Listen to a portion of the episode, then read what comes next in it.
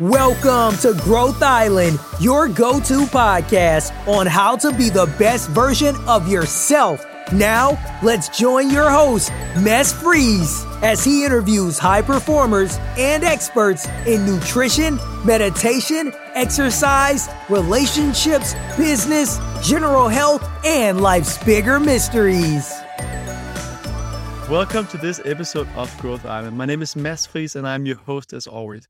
And today we're going to dig into a subject that I've really wanted to learn about for several years. It's one of the big things when it comes to health and big uh, breakthroughs in regards to us living some healthy uh, lives, potentially also living longer. We're going to learn more about today where there's actually pushing on that front as well. So for that, I looked into who are some of the best in the world in this subject. And I found one of the top people. He is a professor at the Heinrich Heine University in Düsseldorf, Germany. He's the editor in chief of the journal Stem Cell Research. So the subject, as you might have guessed now, is stem cells. Something that if you've been in the biohacking circle or longevity circles, you definitely heard about it. Even it's getting more mainstream. One of my friends had his knee with like this new uh, new procedure done in Copenhagen with stem cells. So this is something that's popping up many places. But today we're going to learn more about it. And for that, I got Alessandro Prigione, if I said it right. Yes. Alessandro, thank you so much for coming on. Thank you so much. I'm very excited to be here. I'm very happy to discuss this topic uh, that I'm also very passionate about. Thank you. So you're doing some of the really cool research in this area. How did you get into that? Yeah, so basically, I I mean, I'm interested in somehow doing some good, like everybody, I guess. So I started being wanted to do be a medical doctor, but I realized that there were two issues that I were not good for my personality. Was that a lot of responsibilities. So because something goes wrong, of course, but also that uh, you need to study a lot of things, but very, let's say, superficial. Instead, I was much better. It's very smaller subject, more in depth. So I realized that it was not good for me and how I am I'm built. So I, I started looking into into research. So then I started a PhD. And so that I, I found that I could deal better with responsibilities because if my cells die, my cell culture, uh, you know, dies. It's not like my patient would die, but in the long term, I can still be helpful. And also for my way of approaching, I don't know, knowledge, I find that I could sit and think in a much more relaxed way rather than being in a hospital where you need to think on your feet immediately and do something. So that was not good for my personality. So that's how I started my my my experience, my journey. Uh, and then I basically started, let's say, from a medical part from uh, interesting about disease. But then I heard about stem cell, like you also maybe have heard that I said, and that was the time maybe we will go through this topic when there was a big, big through into making stem cell from normal cells of your body. And so then I started going into this topic that was in 2018. And since then, I'm in this topic continuously. Yeah. That's fantastic. So for someone sitting out there like stem cells, I never heard about that before. What, yes. what is stem cells? Yeah, that seems like you know easy question, very impressive. But basically, somehow this knowledge is still not in the general public, and which is surprising because stem cell is very easy to define. It's just a cell that lives longer. That means can be uh, eternal if you want. They can live longer, and then can differentiate, can become something else. So just two properties: living longer and then differentiating, becoming something else. But these two properties are slightly different depending on the type of stem cell.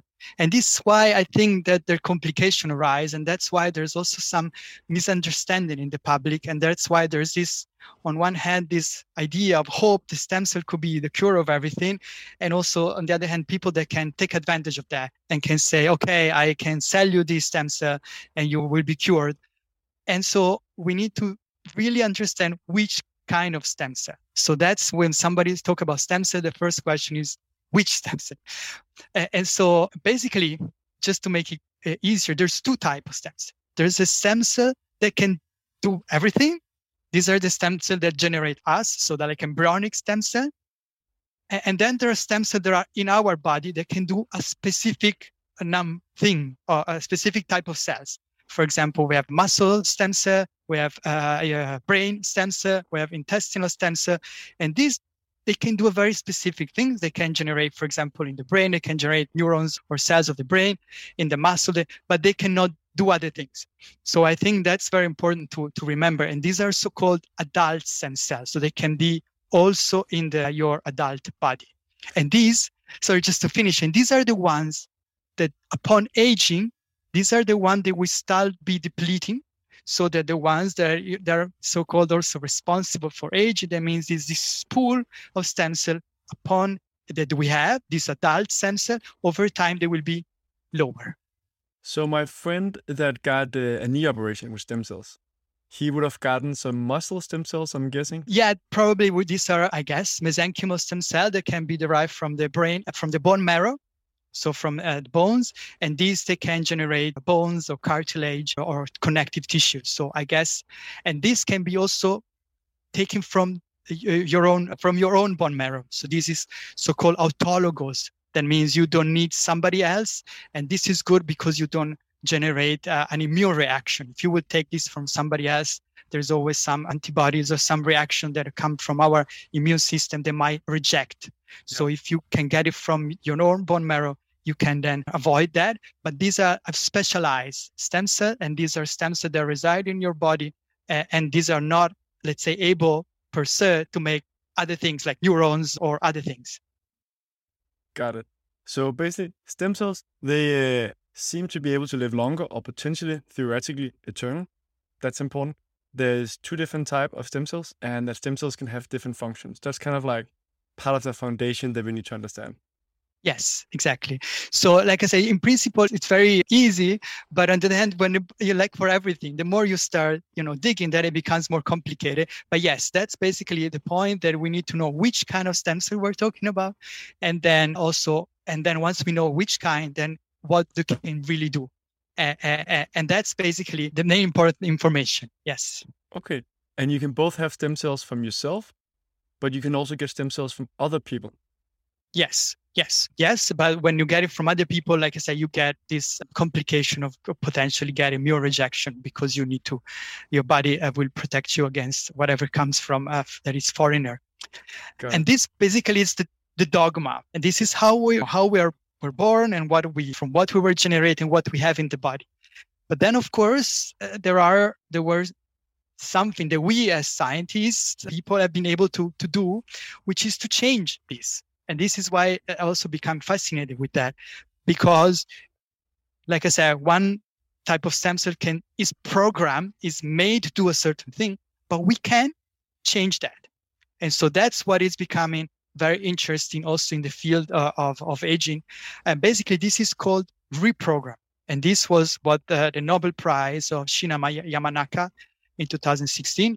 So basically, to make it uh, you know easier, um, you can make any kind of your of cells of your body to big stem cell, but the one that can do everything, the one that is like an embryo. So you can reprogram. And so this changes everything because that means that suddenly you don't need to have only your bone marrow to make you know your knee operation, but you can get your skin cells get reprogrammed. And then with this stem cell that are artificially made by us, we can do both. We can do both the knee, but also the brain. And that becomes all the excitement because with this possibility to artificially change what the, stem, the cells can do and artificially make, make stem cell, this increased our number of possibilities of what we can do.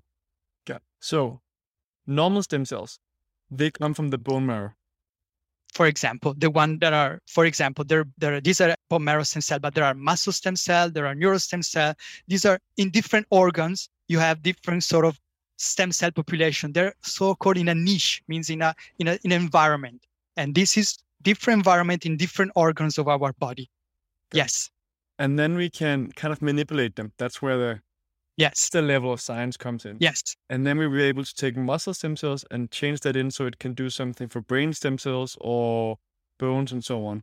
Yes. So we can change, yeah, we can uh, reprogram, that's the yeah. word. We can reprogram a, a cell that it's not necessarily a stem cell, it can be something from your skin, and we can make it become a stem cell. And that means that from your skin, you can then do and do everything. And that was the excitement, like I said, in 2016, when the Shinya Yamanaka got the Nobel Prize, because the field or, or medical field thought, okay, that means that we could do everything and it would be very easy. And we see now things are not always that, easy when you go into the technical part, because it's true we can do it in vitro means in our in the lab we can do that in the lab, but to transfer that in in in real life application that's much more complicated because of yeah technical technical reason and uh, something often to do things often things are easier in vitro like Yes. doing a lab. And then Yes. we have to get it to rats and we have to get it to humans and, and so- yes. so, yes. So what are some of the amazing things that we can do with stem cells right now in regards to treatments that we by now know that kind of works well? And then we can move into some of the more like futuristic things that we hope that it'll be able to do Yeah, I mean, uh, like you said, this kind of when you mention, uh, you know, the uh, knee operation or very specific kind of operation in in the in, in your body, this it works. So there are procedures that are based on mesenchymal stem cell. These are like from your tissue, uh, and this we know it works, but it's limited. So we cannot, let's say, the nervous system or repair your heart effectively. Uh, and so the real thing come when we use this reprogrammed stem cell because they could do that. And so there is now uh, some clinical trial for retinal, so for the eye, and also for for the brain, using this reprogrammed stem cell um, that you can make from your own skin. You reprogram them, and then you can use them to repair the so the eye problem, or also in the brain. There's a clinical trial also on uh, on Parkinson disease, where you can then, because from stem cell you can make neurons, and you can use these neurons to replace the lost neurons that are caused by the degeneration of Parkinson disease. So these are the things that are already happening. But what maybe you might have heard is really in the field of aging, because there's recently uh, there's several companies that are being also uh, biotech company into this yeah reprogramming or rejuvenation field where because it has been shown in, in mice that you can also make the mice, the whole mice, look a bit younger when you use this sort of reprogramming approach. It's not so easy because the, the, the downside is really cancer, which because if you want to make the cells probably because like I said, the two features stem cell, right? Proliferation and, and then differentiation. So if you make the cells proliferate too much, that's what you can get, which is cancer. So so it's not so easy. But since because of this study uh, in vivo in animals, there's now this idea that you can have this rejuvenation also in, in humans and, and and you can reprogram your own you know body. Yeah. but this is really what is far away still. That we still need to wait some years and some more research and a lot of fails to that's interesting like that if we can crack it we can rejuvenate. If we try it out and test it we might getting cancer instead right? So it's very important to know if you're in the early stages of testing something out what are the risks because there's always risk even when it's like when it's been more tested so but it's amazing that we can regenerate the eye.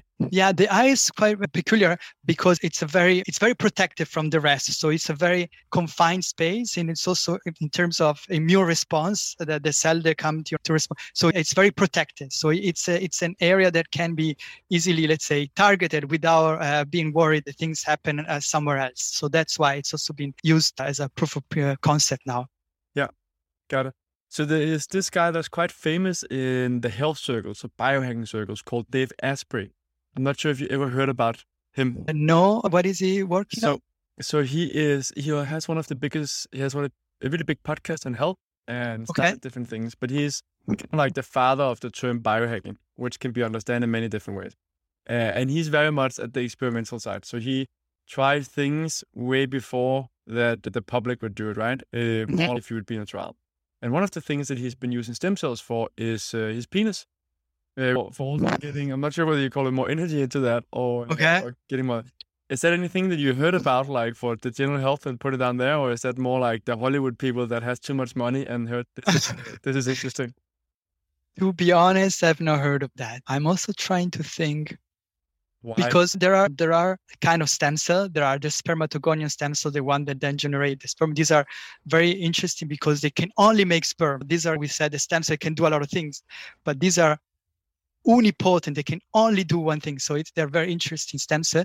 So and where and there's been some very interesting thing that especially with these reprogrammed cells if you think about it if you're a couple let's say homosexual couple mm-hmm. and you don't have so you want to make let's say eggs or, or, or sperm from your skin you could do it potentially so that's what we're trying to see if you can make hey, hold on i got to so yeah. you would take let's say you're a woman you yeah. able to take the skin from a woman and make mm-hmm. it into sperm cell or sperm yeah. that could yeah. then actually make the woman pregnant. Yeah.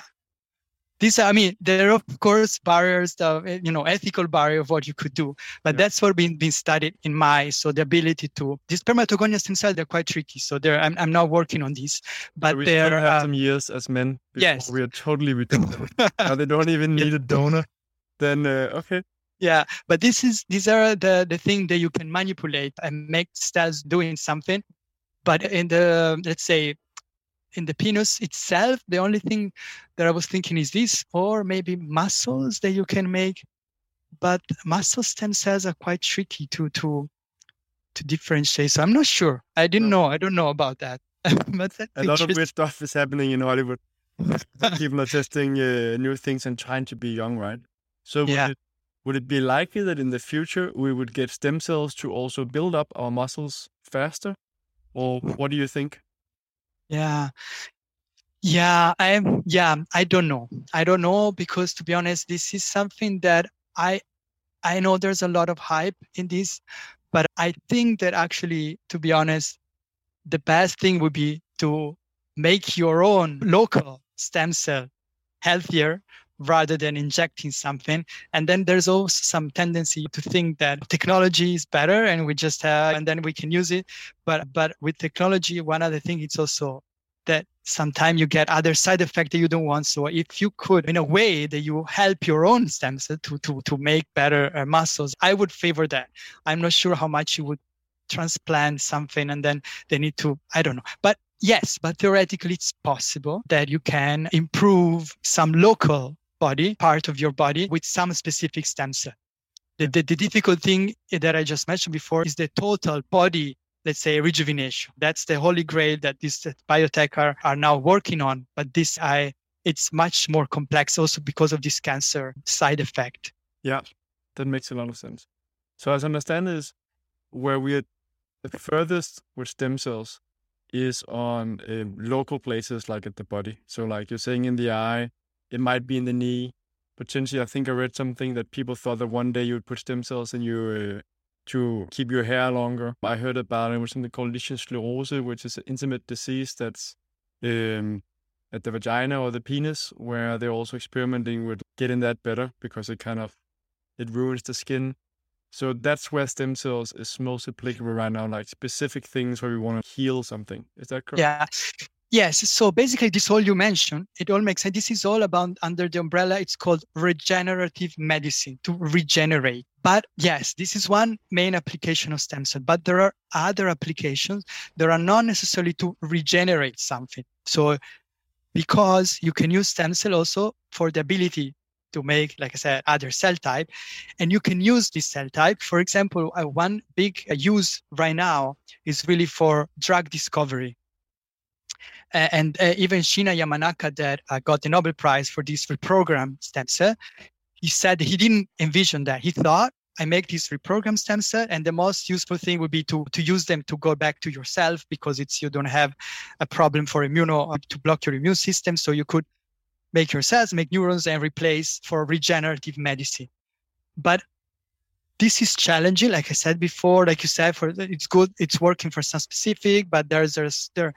So another area is really to use the sensor outside of your body and, and then use them for their ability to make a lot of cells and because they proliferate the ability to make specific cells like neurons and that's also what i'm working on. So we use this cell to differentiate into specific um, cells or, or tissue and there you can do something with the cells. You can study a disease or you can find drugs. A lot of pharma companies are now using, commonly using or implementing uh, a lot of stem cell related pipelines because they can make a lot of things. So, and you can make them in a personalized manner. So let's say I'm, I'm, I have a certain disease and I give you my, my skin and then you can reprogram into iPSCs, make neurons and test what these neurons, what can we make it better, or test specific drugs, what are the most likely side effects.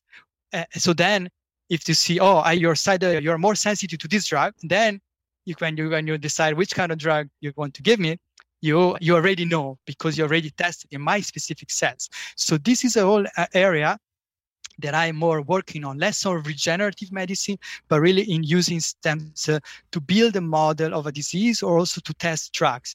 And this is really interesting because there's this new field that is exploding, which is the field of organoid. Because we don't, from stem cell, we just just some make neurons or something, but we can build an organ and people start to build complex things. You can build the brain-like structure. You can build lungs you can and you can start connecting them. You can make brain and muscles together in vitro so you can start.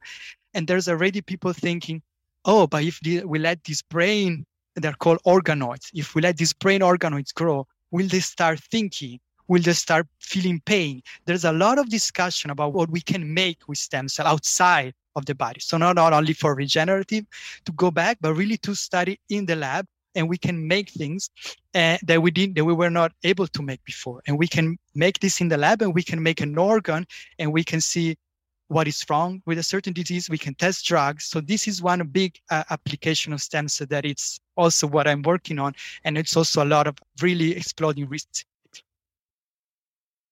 That is super interesting. So it makes a lot of sense that we can then test and figure out like what's the best medicine so we can both use potential yeah that would be much better because today we are giving the wrong medicine way too often, and also we want to discover better medicine more fast, right? I think I read it was in it was a German insurance company that found out that every half an hour someone dies in Germany because of the wrong medicine. So if we can get closer on that, then of course you could ask like when would they have died otherwise? Would they have died two or three months later or two or three days? So there's always when you hear these crazy statistics, like everything is more complex, right? Yeah. But it, I really super fascinated by what you said. Like, what if you grow and like part of a brain can that feel and think? Yeah, that's a big yeah, this is, dilemma. Yes. So there's some ethical exactly there. There's this really some ethical issue now coming with what we can really build.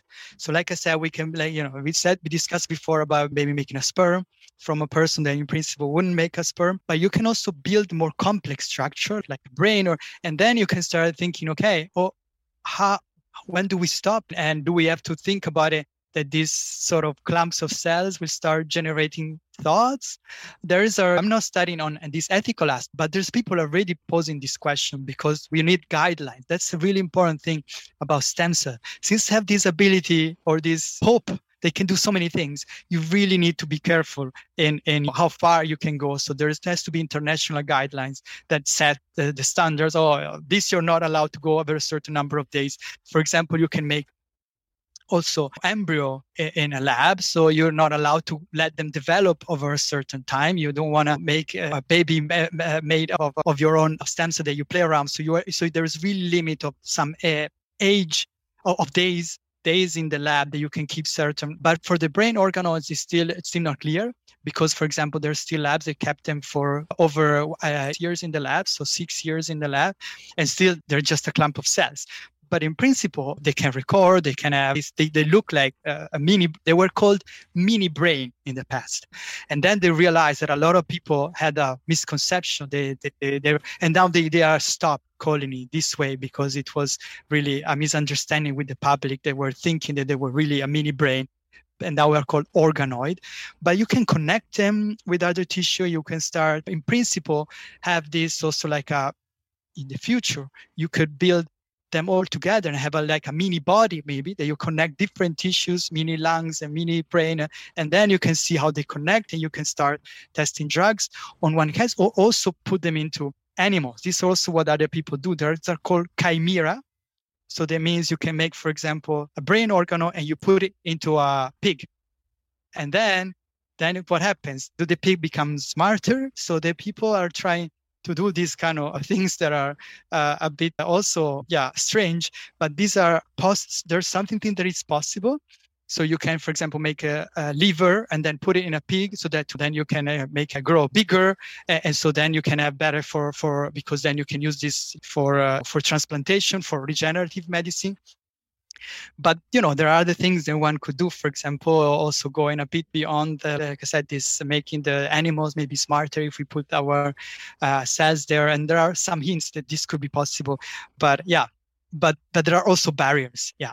Of course it's going to be interesting if we caught up in 20 years time or 30 years time where we are at that point but it sounds um, so basically in, in theory and principle as you say you'd be able with stem cells to create organs so if i'm missing a new liver we'll be able to kind of farm it with that do you think that's or is that the same like when we talk about 3d printing organs organs because we already took a, a heart from a pig did something manipulated and implanted it in a human right so how is like 3D printing like doing something with a heart related to stem cells? Is it some of yes. the same or is it?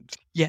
Well, I mean, in principle, yes. In principle, the, the idea of this printing is that you you want to develop in 3D, right? You want to develop a structure. And this is the really the, the difficult thing or the big step.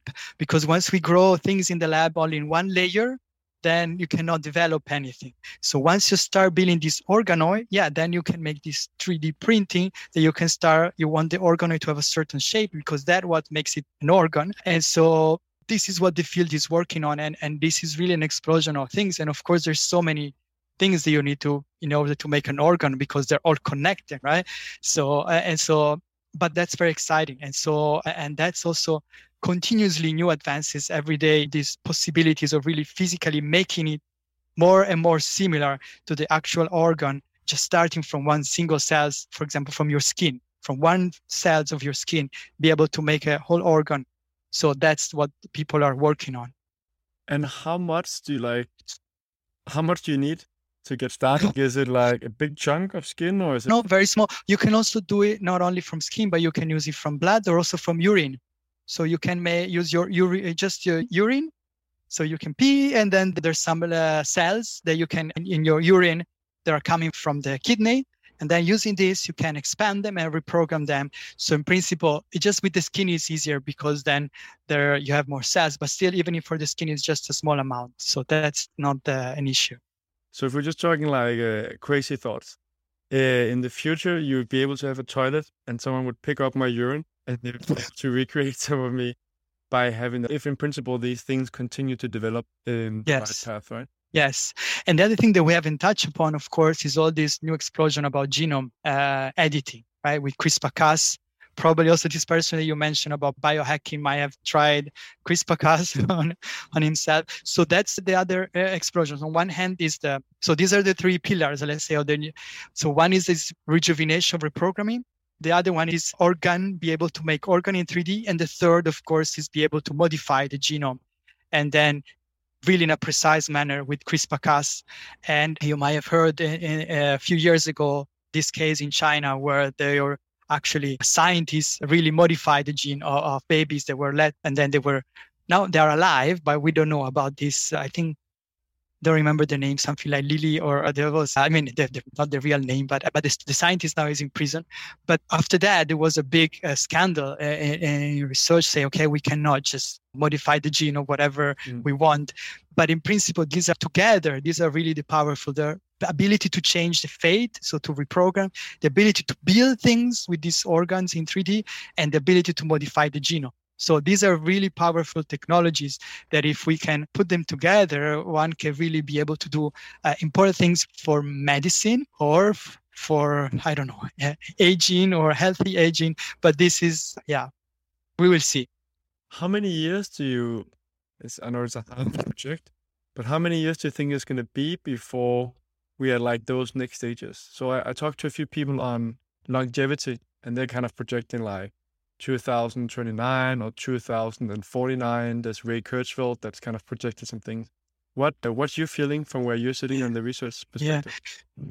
Yeah, this I don't know. This is a, because I, I mean I don't work on longevity, so I'm mainly working on this part, like I said, to make the organoids or the cells to test drugs. And when are we more? When are we but uh, with that, or are we already where we need to be to to test drugs really well? yeah but these were already there so i think that's where my hope would be if i could be able you know to find some cure for some incurable disease. That would be my, my, my hope. Whether we can actually modify the age, you know, limit of the whole human population, that's really beyond. I, i'm, I'm really not to be honest, I'm really not sure that it's so easy as the, the people now think because there's so many things to think about it. Because, like I said before, the stem cell population decrease over time, right? So, what if you want to rejuvenate? Yes, but some that are already decreasing, and so, and there's already damage that has been done. So, it could be that in order it could be some people think in order to allow this you know increased longevity you might have to act on the stem cell before birth. So like in you know prenatal in the in your mother uterus and go there and do something to make the stem cell healthier and so on so that then when you're born so I don't know. This is something really like more science fiction that that the real science. But of course, there's a lot of money and a lot of interest, like you said, with people from people with money yeah. that, that they would you know hope to live longer. And and there are some studies in mice. They're even just by exchanging the blood or you know younger animal to an older animal you can. But yeah. Um, yeah, I don't know how many years. This is hard to predict. Of course, science is so fast and things develop so fast. So a few years ago, we didn't have this genome editing or this reprogramming. So who knows? I'm also, I'm not, an, I don't want to be negative. I'm also, you know, optimistic, but there I am, but I just simply cannot give a, uh, an estimate. I know it's always hard to get researchers because they feel more accountable. So it's often more conservative when you ask the yes, questions. But, usually we're so used to to be on the optimistic side, we usually say, yes, I can make this project. We write a grant to get money yeah. research, and you usually say in three years we can do this and that. But it's always longer than that. So yeah. my my experience that there's always takes so much time to really make it to to happen. So for example, in the field, like we were saying before, in the field that I'm working on on these rare uh, diseases that are incurable, and these are pediatric disease so the children are eh, there's no nothing to be done. We are we're good at making this the stem cell we're good at making testing the drug but from even if we found now some candidates from there to really going be able to go to the patient so it's so long because you need to make this clinical trial and you need to go to the to the european now we're going to the european medical agency we need to have this and that. So it really takes a long time to go from let's say an exciting discovery to a practical application yeah. What? So now you're in the field, but for someone like me or someone that's not in the field, how? What would you suggest that we do to kind of, um, what do you say, block out the noise? Like, can understand like what is real and what is not real, and when is it actually something that, uh, if you're in some kind of situation, you either have the challenges mentally, not mentally, physically, or mentally, or you have the money to do something else for you. How? What would you use as like as the guiding line to figure out? Because as you said, it takes a long time before things get approved. And if you're really sick or something else, I know it's hard for you to recommend anyone to do something that's not fully approved. But like, how do you figure out whether someone is like a total scam or whether they, they might just be early days? Yes, that's a very important question. And so we see also now with this uh, age of uh, misinformation is really so my my you know I don't know my my idea is always to rely on experts, uh, and I know sometimes there are also scams among experts. That happens. But in general if you rely on some so if you see a publication out there it doesn't mean that necessarily it's true just because it's published. Unfortunately that's the case. So you really need to see who published in which journal, when, how. And unfortunately, some of the, the work is also on the public side, which is a bit really the shame of the scientific field in general, that it that it's not able to block this noise, like you said. So I would say that you need to do some homework to understand first and then content people. And then, like you said, we also have this drug that it's not yet approved, but we're doing some compassionate use in a small number of patients that are content reading the papers that we publish and so on. So you can do that. If you you see a certain scientist some working you can contact and say, okay, do you have something going on and so on, because you can be part of the say of the of the first people trying a certain uh, medicine or procedure. So this is possible, but you really need target people that are in a respect or whatever boring, respectful institution. And that's unfortunately still the, the thing that, that, that makes it the first step to believe something. If someone is in a strange institute or uh, and is claiming a lot, usually it's a red light. Yeah, makes sense. You, when we spoke before, you mentioned something about mitochondria and stem cells that is important to understand. And so the way I understand mitochondria is kind of like it's the powerhouses of the cell is what I've been told. And basically, like uh, for someone that comes with a business background, if mitochondria are doing well, your cells are doing well, you are doing much better. That's kind of the, the very short explanation I've been told. Yes, exactly.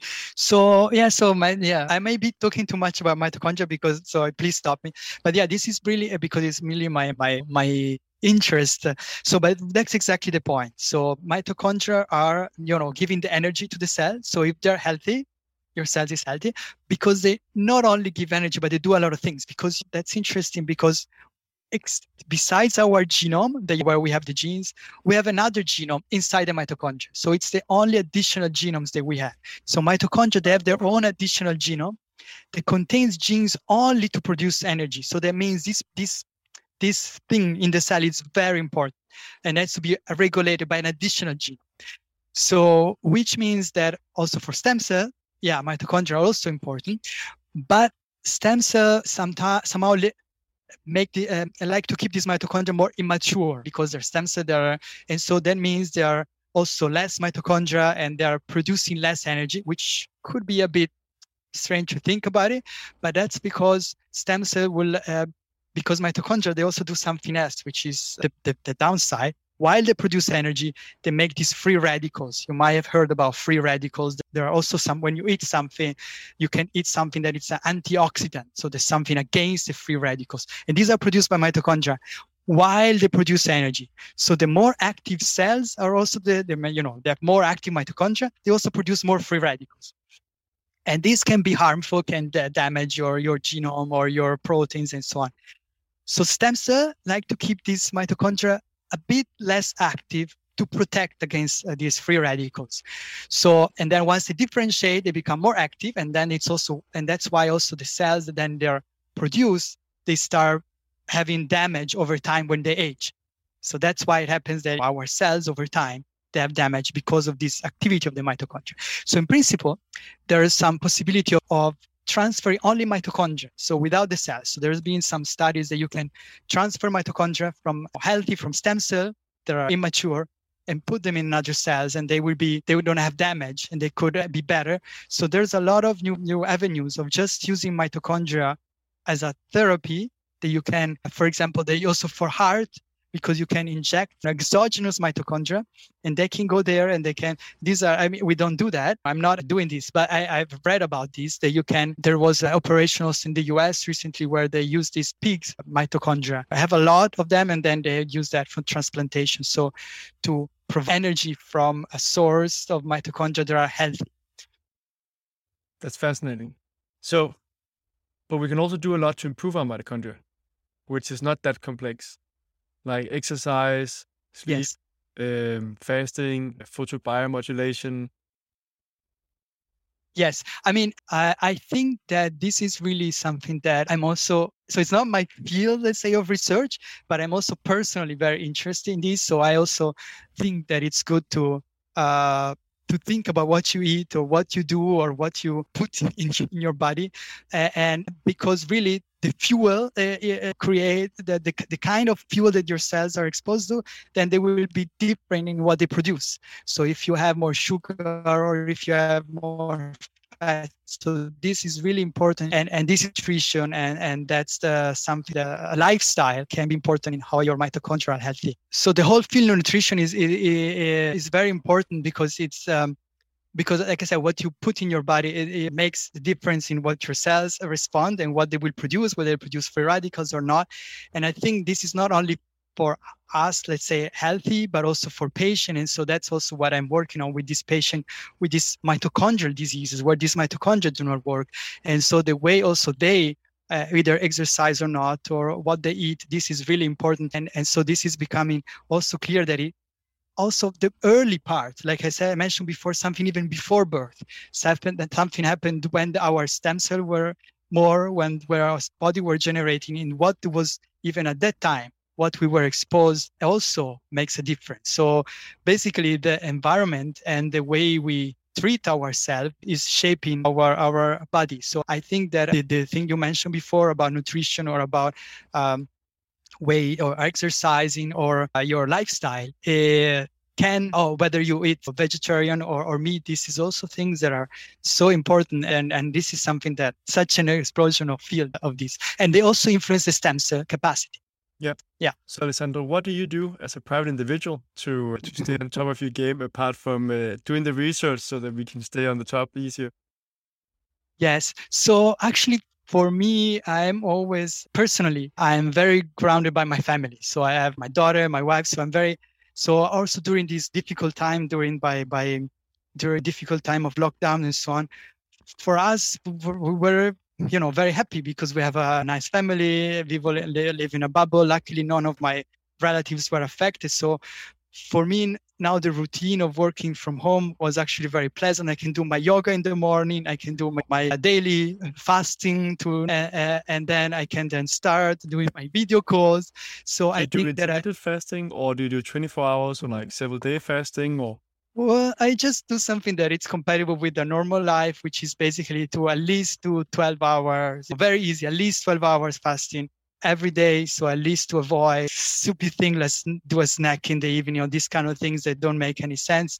And, and so I think I, uh, so I, I just have a regular boring life. My daughter comes, so we, so I just don't, I, I but I, I, just try within these borders to to have some of this structure, have some you know healthy exercise, not too much, or but this uh, healthy fasting, but not too much. So just something to keep me let's say a little bit, but not in a position where I try something extreme. Yeah.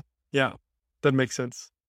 Time is running really fast. I can see that I could be speaking with you for hours. It's so fascinating and fantastic how we are evolving the research, yet also in some point scary from the ethical perspective, what we can do and what it changes to be human. I think I'll have to make one episode on that at one point. But uh, being an optimist then I very much look at the the bright side of it and believe that we'll do the right things, and I hope that we'll continue. I always ask my guest in the end, what is uh, if you had to give three advice on how to live a happy, healthy, and meaningful life?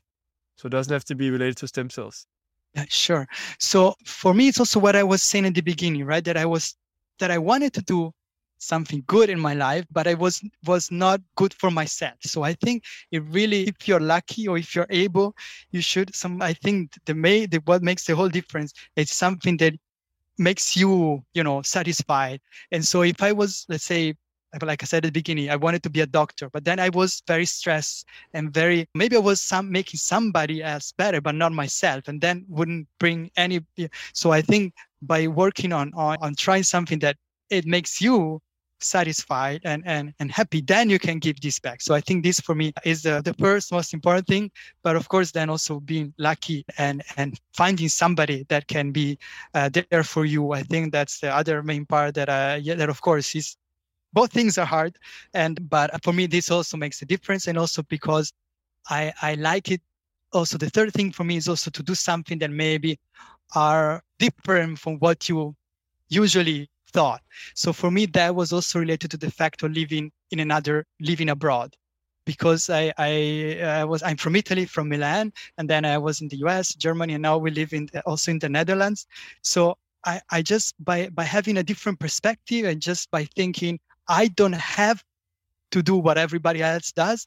I think this liberates me from all this pressure of being like everybody else. So I think that for me is another thing that if you can liberate yourself from what you think that is expected from you, then it's you can start also doing maybe not that you do anything exceptional, but you at least you're free from these expectations. And for me, living abroad makes this trick, but, but it doesn't have to be. But I think that's something that it really depends how you are. So I would say maybe these three things. Yeah. Beautiful. Thank you so much, Alessandro. Where can people find out more about it, about you, if they're like, I want to learn more about its research and so on? Yeah. So yeah. So I mean, uh, we have our lab website. I also have my Twitter uh, account. That's also the thing that changed with the social media because now it's so nice with, for example, with scientific community with Twitter to exchange paper, exchange in real time. You can exchange protocols and details. So, so I would say these are the two major parts on our web page or, or, or on Twitter. So where I'm always active. Great. I'll put that in the show notes. yeah, thank you. Thank you so much for coming on the show. Thank you. That was really nice uh, being here and I appreciate your time and everything. Thank you. Thanks for listening to this episode of Growth Island. Be sure to subscribe for more episodes on how to be the best version of yourself. And if you found this show helpful, then please leave us a review so more people will learn about the podcast or share with a friend who can benefit from it too. Thank you again and have a wonderful day.